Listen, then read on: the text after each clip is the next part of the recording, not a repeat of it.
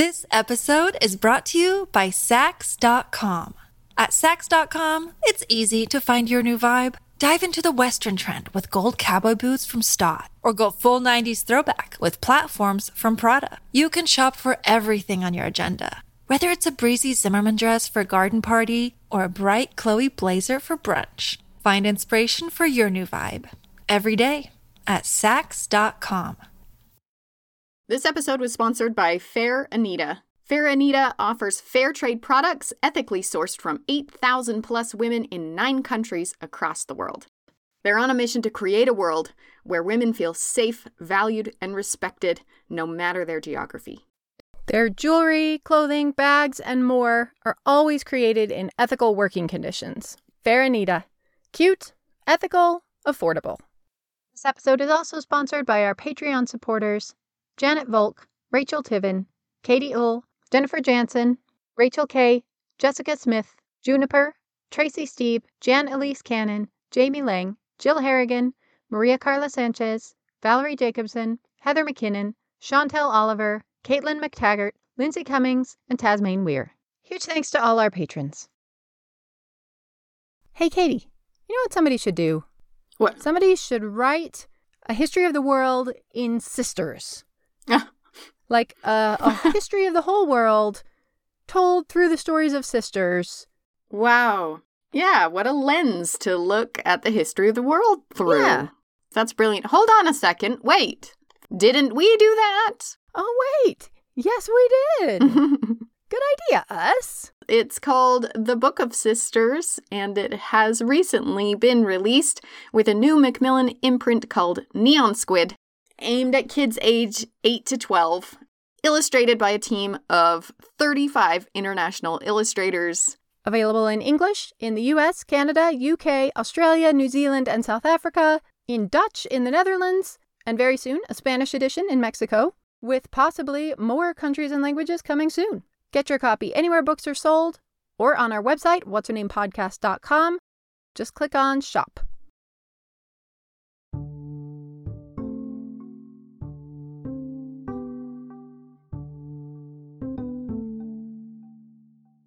Katie. Hi, Olivia.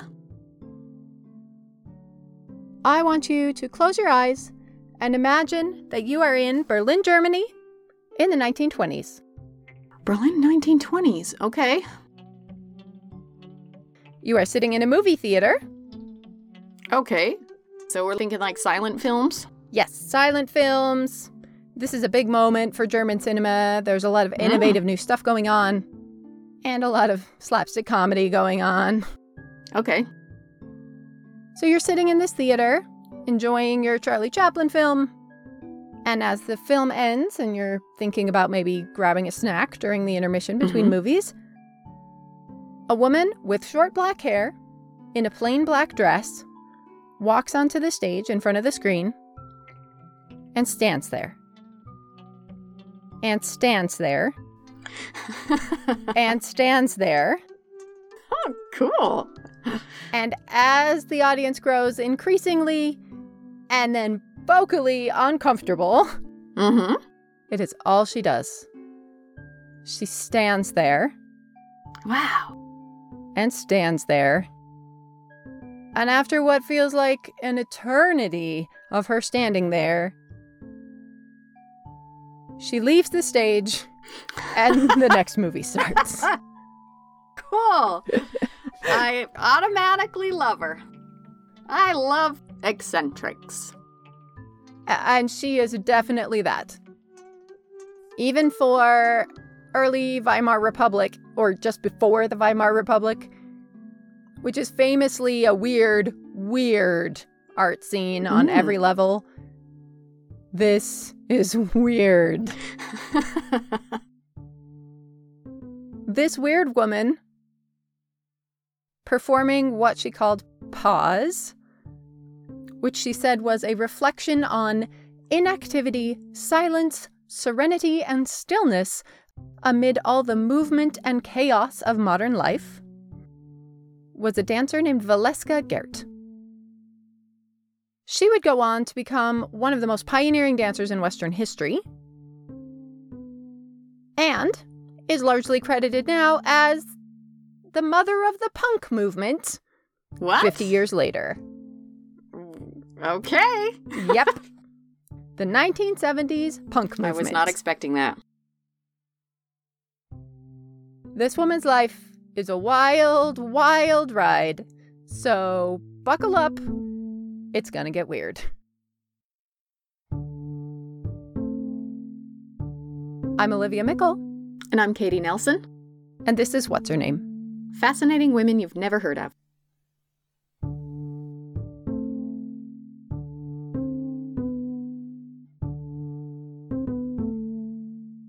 I had never heard of Valeska Garrett Nope, me neither. until last year when I went on this Lost Women of England tour with this podcast called What's Her Name? Oh, hey, yeah. Oh, that yeah, was a good tour. One of the people who came on that What's Her Name tour was Janet Collard. Yay! Utterly delightful. And on the bus one day, she told me a little bit about her work on this amazing and bizarre dancer named Valeska Gert, who I fell in love with immediately, just like you just did. Mhm. And the more I find out about her, the harder I fall. this woman's life is bananas and amazing. Yay. and my absolute favorite. And conveniently, Janet Collard has spent over a decade working on Valeska Gert, so she has a lot of great stuff to share with us. well, that's handy. My name is Janet Collard.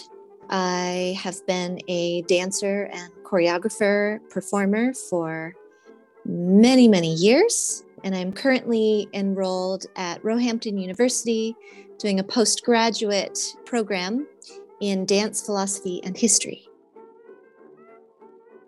My history with Valeska Gert began in 2005 at Mills College when I learned of her while reading uh, one of our assigned books by Ramsay Burt called Alien Bodies Representations of Modernity, Race, and Nation in Early Modern Dance.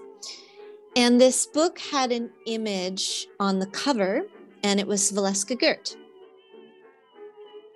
It was a very striking image, and um, a person, a performer, a dancer that I did not recognize. So that kind of piqued my interest. Um, she's wearing a dress and shoes that you could buy in a shop, meaning it wasn't like a dance costume, you know, wasn't designed for that necessarily. Her hair is tousled, her stockings are rolled down to her ankles. She's standing in a plied first position, so a dancer plie where your your heels are together, your toes are turned out, and you're bending your knees, and has this strange coquettish look on her face. The image was of Valeska performing her prostitute dance, Canaille. The image, her clothes, her shape, was so different, and I was intrigued and wanted to learn more. That proved to be a decade long journey into discovering all I could about Valeska Gert. And turned that fascination into a really incredible work of her own a one woman dance show called Performing Valeska. Huh. And Janet Collard has very kindly allowed me to use clips from that performance in this episode. So, throughout the episode, when you hear Valeska Gert speaking about her life or her work, that's actually Janet Collard embodying Valeska Gert. Cool.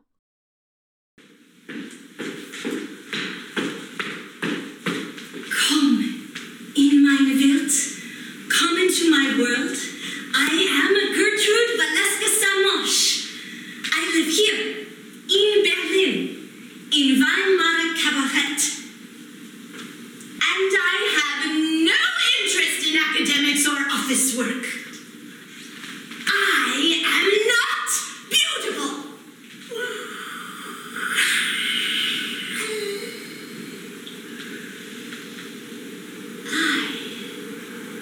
am beautifully grotesque.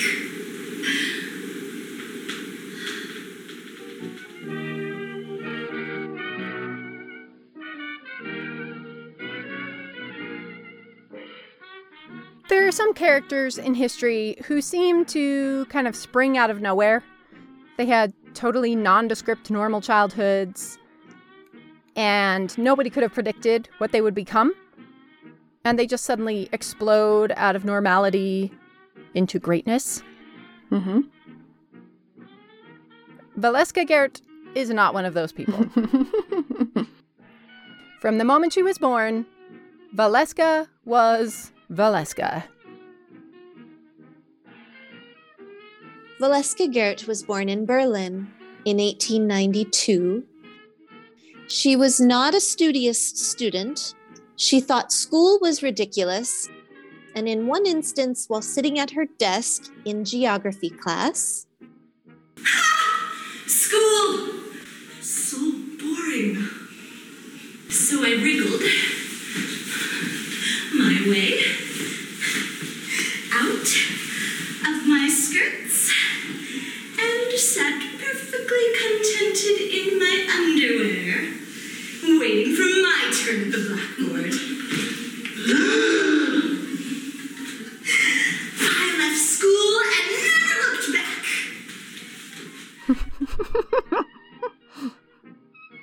Fortunately for her, her mother recognized that she needed some extracurricular activities and outlets. So she enrolled her in acting classes and dancing classes. The type of dancing she was doing was pantomime. It was quite refined, and I think that was a bit tame for her. But in her very first live performance, which was in 1916, they were going to do a recital. Instead of doing the dance that she had practiced and rehearsed for her teacher, instead, when she got onto the stage, she crashed in like a bomb and started stomping around, jumping around, wild with wild abandon, making crazy faces and sounds, and taking the pantomime movements and gestures that she was doing and greatly exaggerating them. And the audience kind of lost it and were clapping and laughing and hooping and hollering and also booing. I think most kids would be mortified by this, getting booed off the stage at your first performance. I I think I personally would have never recovered from this. Yeah. Valeska had a different response. She loved it. All of it. She was fine with whatever she was receiving from the audience. So she had definitely found her place. I think she really liked, you know, she created a ruckus and she really liked to push the envelope in that regard. That was that's a huge part of her aesthetic. She got exactly what she wanted out of that experience. Wow. And she liked making people angry and uncomfortable. And she would continue to create a ruckus and love every single second of it for the rest of her life. And in many ways, she had really excellent timing being born when she did. She's coming of age in the Weimar Republic. after World War One, so post-war, and the complete collapse of the German economy, the Reichsmark was worthless. And the German economy wasn't being supported by the rest of Europe. That is when cabaret culture really exploded, and Berlin became Berlin and Paris they were a little bit different. I would say Berlin is much more the seedy side, the darker side, dirtier side. The things you couldn't do in London or Paris, I'm not sure there wasn't a lot you couldn't do in Paris, but uh, a lot of things happening underground, but also above ground that everybody was just okay with. I think she was in the right place at the right time. definitely for for her brand of performance during this era.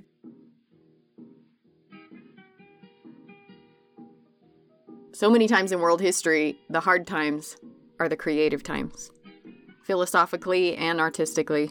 Yeah, when everything is falling apart around you, it's much easier to question everything. Yeah. And you go, why are we here? What do I want to do with my life? Yeah, if if you're gonna go hungry, you might as well do stuff Yeah. you love.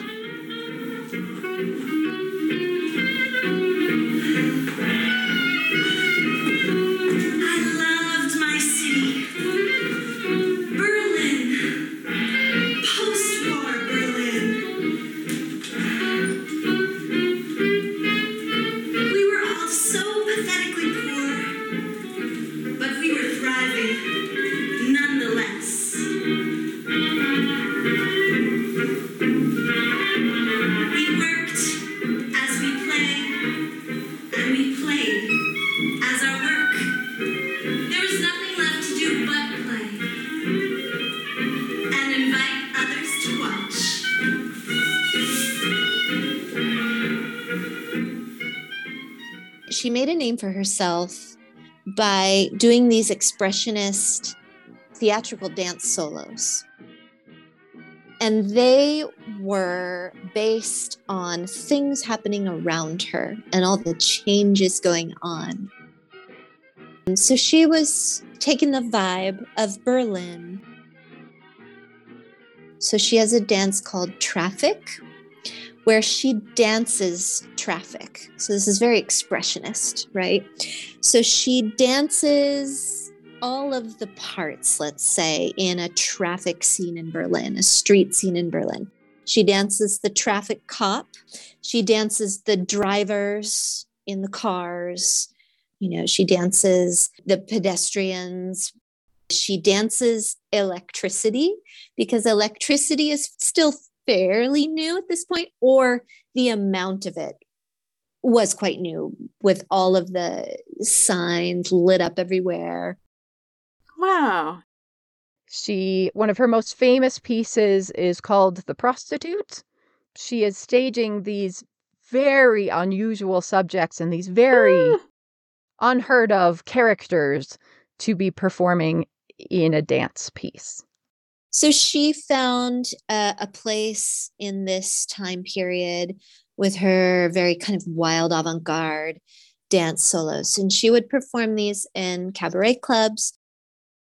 So, if anyone's seen Cabaret the musical, that's where we are here. This wild, avant garde, chaotic art scene. And she's dancing in cabarets and in theaters, but also, as we mentioned, in movie theaters. Ah.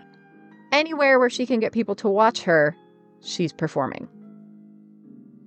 And I think this really speaks to her goals too, because doing a piece like Pause, that is just silently standing on a stage in an avant garde theater where the audience has come expecting to see something unusual and weird, that's one thing. Yeah.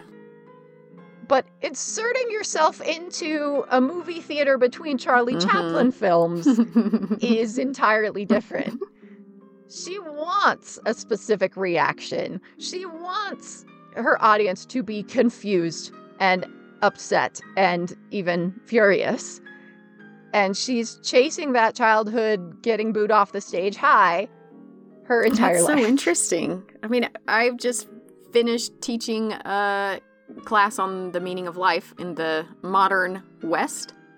So I can't not connect her to the Dada movement and the absurdist movement right after World War One. That she seems to be, she's just like the physical manifestation of the Dada movement, just trying to throw people off kilter, just trying to like shift your perspective and make you rethink what is life Yeah. about and what are we doing here.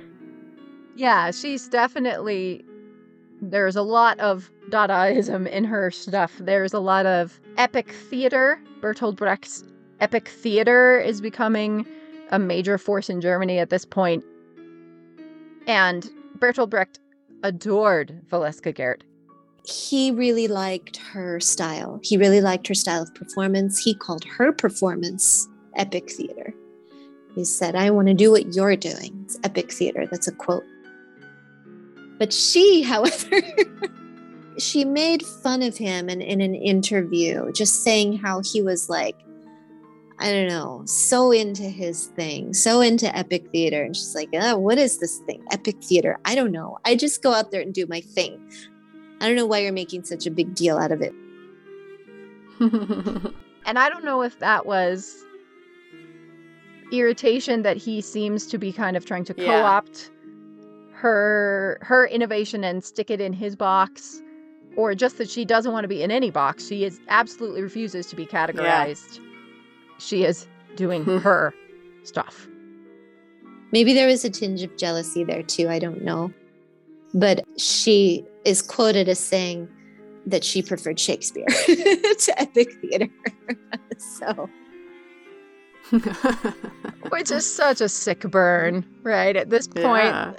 What's the worst thing you could say to a Mhm. progressive playwright who's trying to change everything uh, than tell Yeah. him you prefer 400 year old work? It's just mean. but these kinds of performances that she's doing, especially this just standing on a stage, won't happen again. It, it, it won't become a thing in dance for 40 years when postmodernism sort of starts happening in the 60s and these performance of dancers just walking across the stage or standing on a stage start happening and being recognized as these you know really thought-provoking pieces of art. She's not just ahead of her time she's four decades Mhm. ahead of her time. And so she's mostly just making people really angry with what she's doing which is exactly what she wants.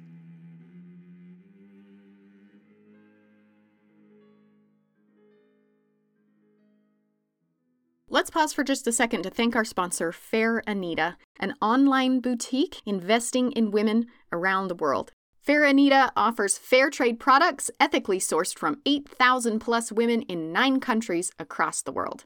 Their products are always made in ethical working conditions where female artisan partners are paid two to three times minimum wage. Almost everything is made from recycled materials with an offset carbon footprint, handmade, locally sourced, and beautiful.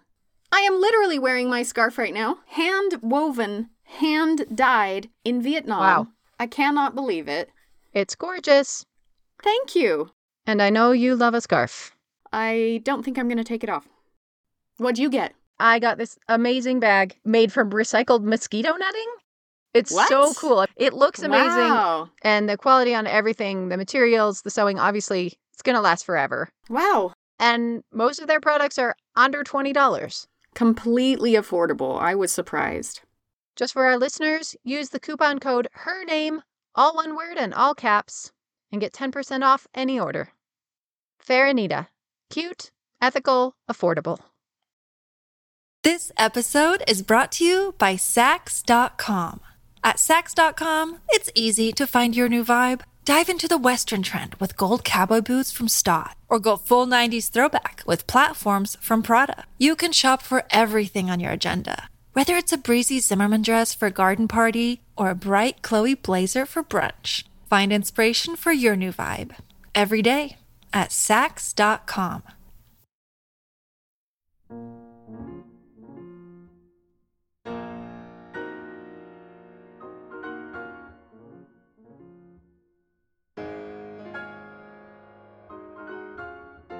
I think the other thing that's really important to understand looking backwards at this work is some of these pieces, when you hear about them, sound like they're one thing. She once danced an orgasm, for example. that one got her arrested a couple of times. and I think we hear that, or we hear that she's dancing a piece called The Prostitute, and we're picturing something very sensual, something that was too sexy for the stage and got her hauled off to jail. And it's not that at all. she would embody these characters completely 100% put herself into it But she was not interested in enticing necessarily, being sensual necessarily. She was she was much more interested in being provocative and making people uncomfortable. And she's very well quoted for saying how much she disliked the bourgeois class. Maybe that has a little bit to do with how she was one and, and then she wasn't, but I think she very much saw herself as not that. And she really wanted to show the bourgeois class real Berlin.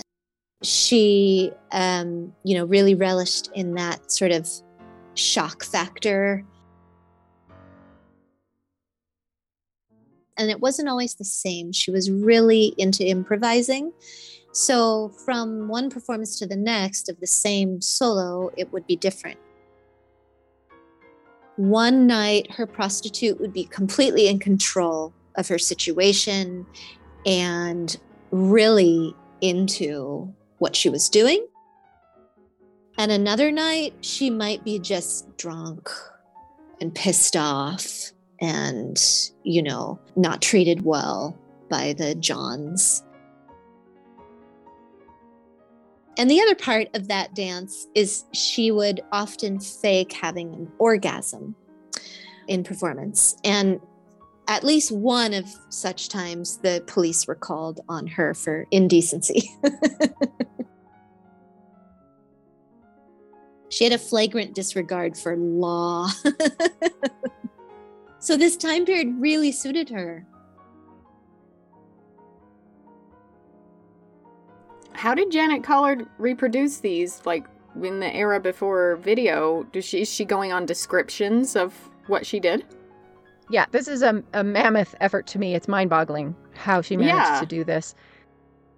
based off of very little very little research i mean little as far as there are there's no footage of these dances except for that little tiny snippet of Canaille and another little tiny snippet of another dance called Kupplerin or the matchmaker there's a lot of photographs and she's so animated that you can get a lot from the photographs so in that regard, you know, there there was a fair amount to go off of. And then there are some really nice, great descriptions of her work. I chose certain ones that I could find the most information on and the ones that I, I was most drawn to. I spent a lot of time in the studio working on these dances and trying to put together from the words and the pictures what I thought it might look like. And again, she improvised greatly. So it wasn't like that that's also part of her charm, but also part of why she's kind of flickers in and out of the timeline. Valeska Garrett was not a big one, you might guess, for record keeping or organizing herself or writing down in dance well, sure, notation especially the specifics of any yeah, given if it's piece. different every time, then huh, Yeah. Interesting. So Janet Collard had to kind of Like channel the spirit of her. Yes. Yeah, what might this have looked like and that's look at these cool. photographs I and mean, look at that's like dance archaeology. Yeah, it really is. And we'll have a link on our website to the video of this performance, which is amazing. And I, I highly recommend people watch it. It's absolutely hmm. incredible. But also, 12 hours ago, Janet Collard discovered a little snippet of film that she had not known existed of one of Valeska Garrett's most famous dances, which was called Tanz in Orange. So, Dancing Oh. Orange. A little short silent movie clip of her performing this. And it is astoundingly identical to the way that Janet Collard Ah. interpreted this dance in the piece. I mean, it is she was channeling something here because it's it's quite amazing how exact it is. And it is not something that I think any regular dancer on Earth would have intuited would be the way this piece would look. It is odd.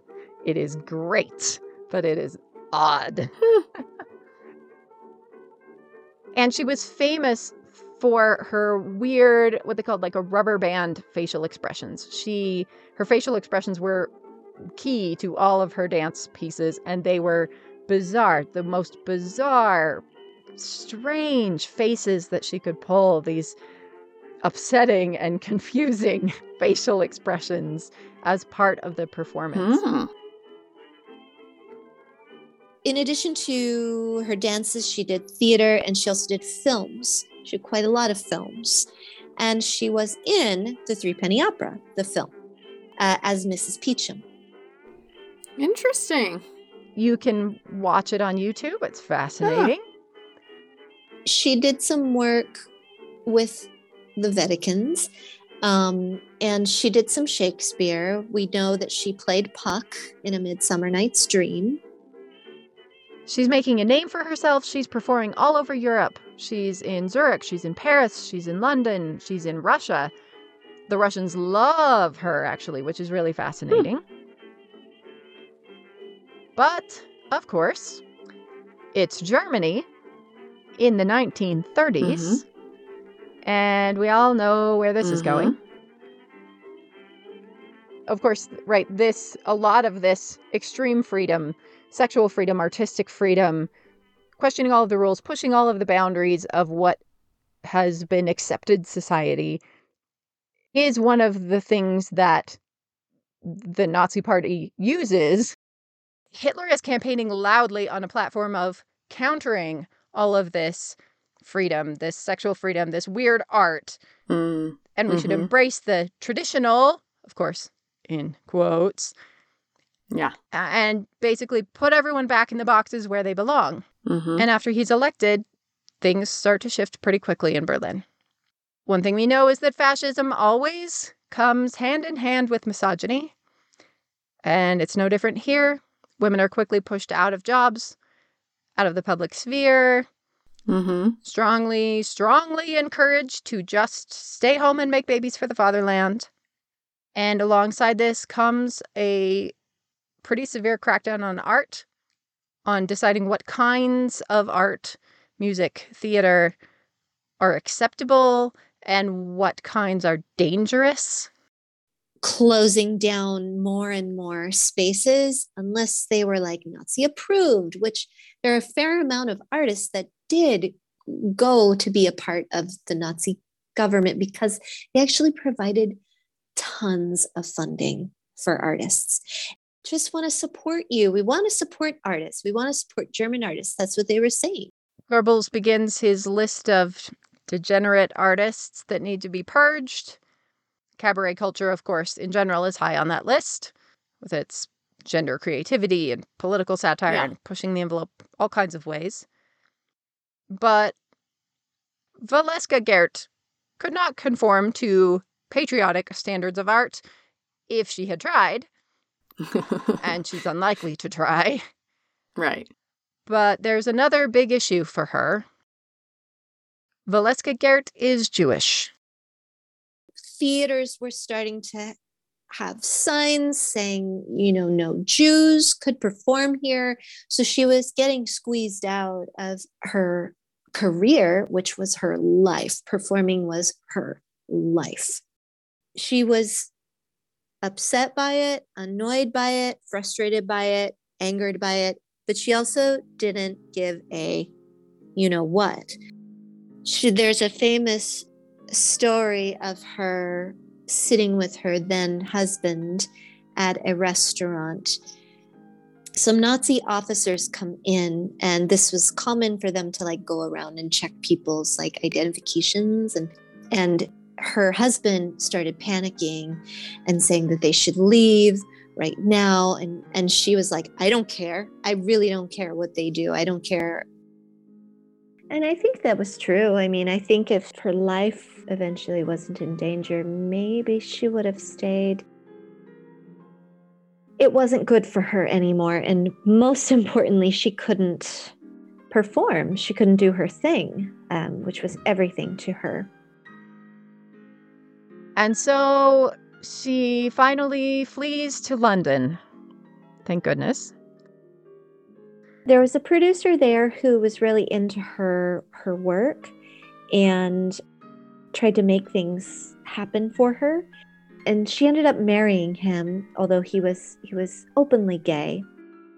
But, you know, Weimar Republic, baby. Or marriage of convenience so she can stay in the country, maybe. Either way, she's starting to perform again. He's creating events for her. But something is wrong.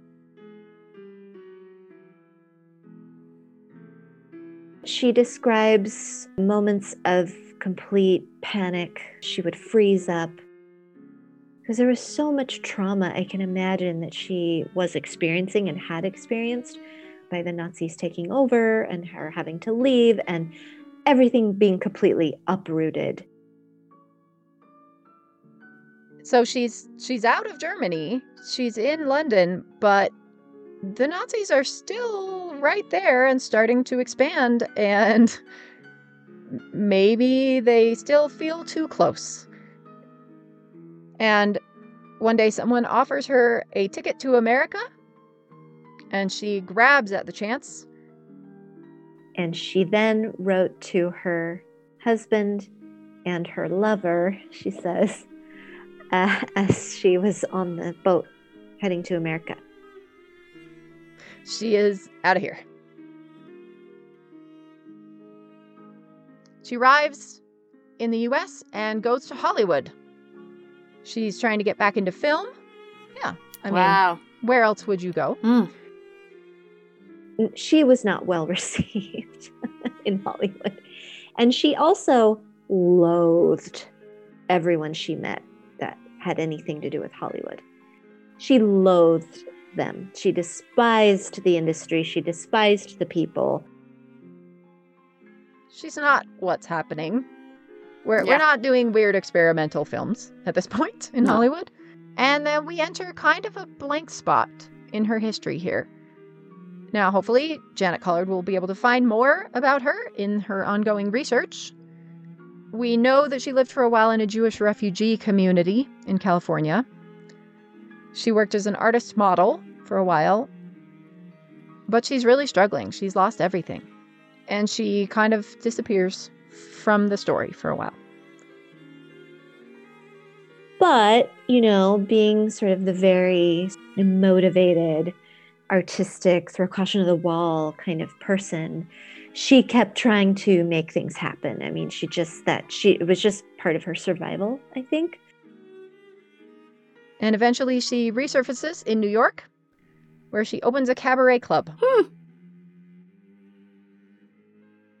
Now, she's run a few of these in Berlin before the war. She knows how to do it, and it's very popular. Her club is branding itself as a real experience of a Weimar Republic club cabaret here in the United States, which would have been a very appealing combination of both exotic, Mm. exciting, and slumming it. She's booking all the talent, she's performing herself, she's finding all of her people. This brings all of her people to her, and she starts to build some good friendships and relationships. But there were a few problems, like she didn't actually get a liquor license, so they're consistently raided and shut down from time to time. Maybe that's also part of the appeal Ah. Of the place, right? It's the Weimar Republic and some Some, nostalgia like, prohibition yeah, speakeasy vibes. vibes. Okay. or it's oppositional defiance disorder. I've got her Yeah, diagnosed, man. exactly. you're not going to tell me what I can do. Whatever the reason, it's very popular.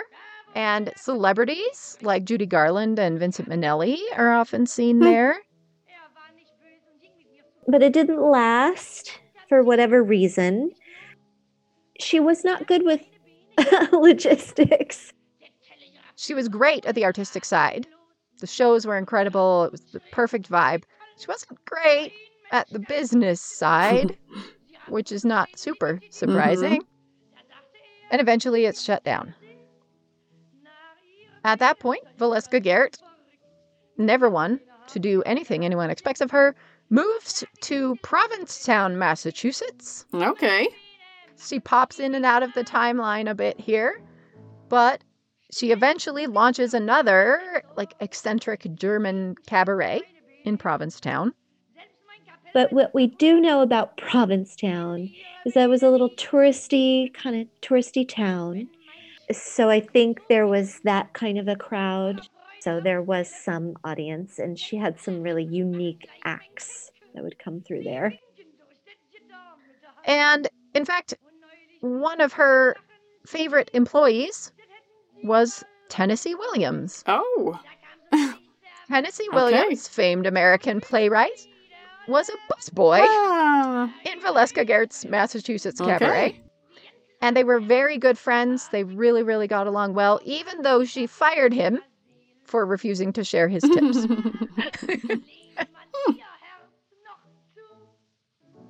Just a weird crossover moment in history. But this is kind of who she is. She reminds me in many ways of of Alma Mahler. Doing a similar thing in New Yeah. York, right? Finding innovative new artists, mhm. recognizing talent when she sees it, recognizing especially talent doing weird stuff that Mm. nobody else likes, Mm. and really encourages these oddballs to do their art. Eventually, she came back to Germany and she went back to Berlin post war and founded a completely different place, of course.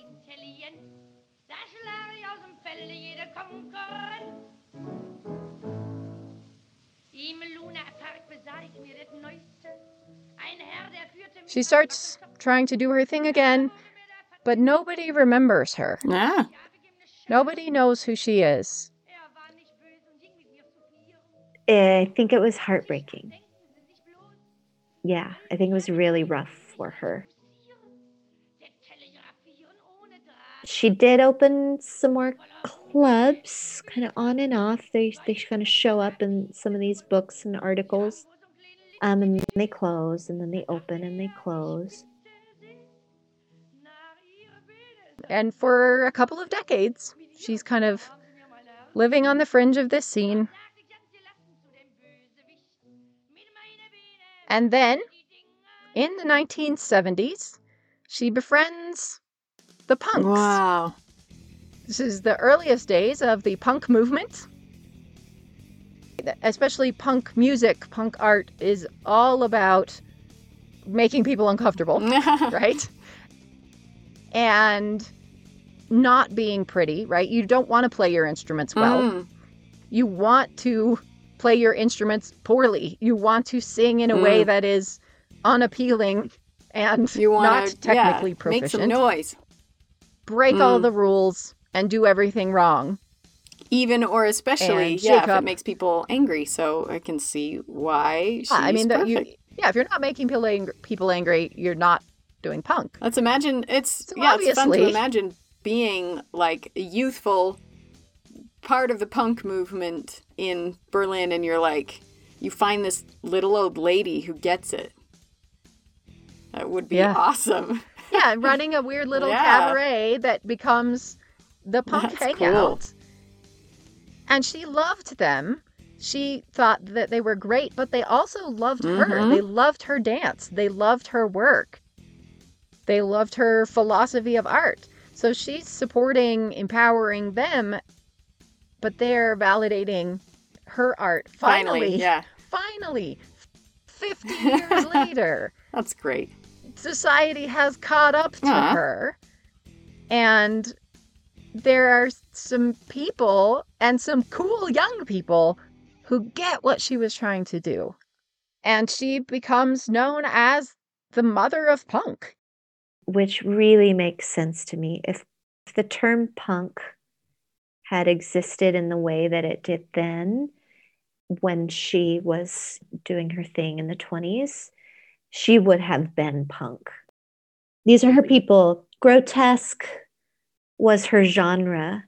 And in fact, grotesque dance, you know, grotesque dance was her genre for the most part was invented by her.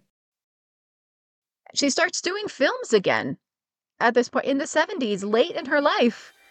She is sort of brought back in. She is she's working with Fellini and other prominent directors. and she's starting to be seen. I, I really think like society kind of caught up Yeah. with her. And in this postmodern punk era, the things that just made people not want to be around her make her Mhm. fascinating. She eventually retired to the island of Sylt. It's a tiny island off the coast of Denmark that belongs to Germany. and Valeska Gert retires there to a little cottage, which she decorates very much like a 1930s cabaret, and lives alone on this tiny Wow. island. She was in a film directed by Volker Schlöndorff. She was she was quite old at this time. I think she was in her 70s. You know, off camera, she would be sitting there talking with the other actors and telling them about her life. And nobody could believe it. Nobody could believe that this was true and real. And the director started listening to what she was saying and realized this is a movie. Ah. So when the film was finished, he made a documentary of her. Ah. And he went out to her cottage on the island of Sylt and just talked to her about Thank her life. goodness. I got access to that documentary from the Deutsche Film Institute um, a whi- um, few years ago, and um, it's got subtitles in English, so I was able to understand everything that they were saying. This documentary is just kind of her lounging on her bed or her couch talking about her life. And it is like a gold mine for somebody researching her because it's her describing her own life and she gives like mini performances in this documentary film and they're just incredible she was doing a lot of sound work like vocal sound work at this time and she would vocalize like death it, it's it's kind of cathartic she could throw her voice as well and she did a piece called Baby, and she sounds like a crying baby. It is so strange. Weird stuff. She's she's still being very weird Mm, all the way to the end. Cool. And just delightful, learning new skills to make people uncomfortable. Wow. and living alone in this little cottage on the island of Sylt. In one of her autobiographies, she predicted her own death. Ooh. Was she right? She says she will probably die alone with nothing but the cats to eat at her corpse. no. Was she right? And that's what happened. no. She was right. Ugh. she she predicted this, Mm. but she still got cats. Yeah. So she must have been okay with that being her fate. Right. Kind of self fulfilling prophecy. Yeah. Yeah. Okay.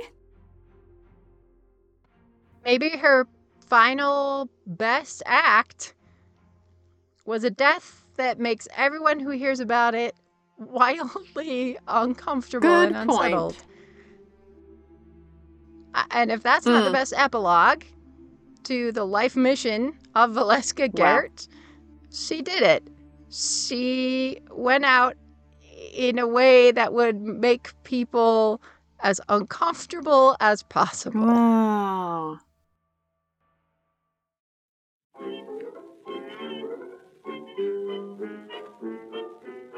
How can someone this pioneering in, in the world of performance that I am in, how can I not know about her? And how does no one else know about her?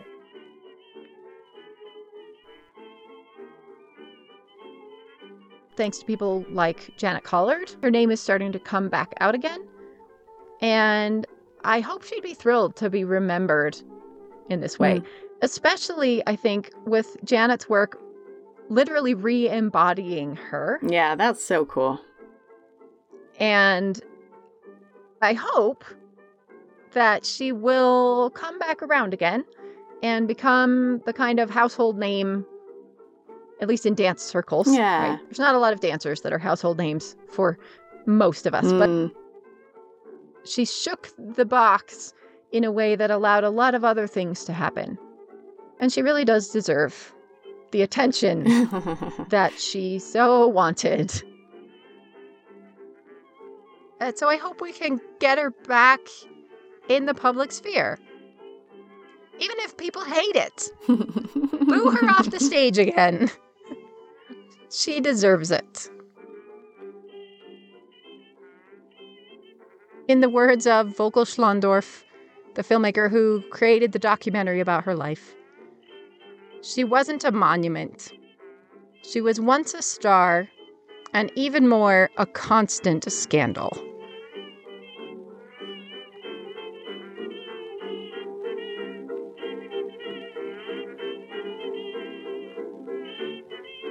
Thanks to Janet Collard. Visit our website at what'shernamepodcast.com to see pictures and video of Valeska Gert, as well as a link to the video of Janet's performance of Performing Valeska.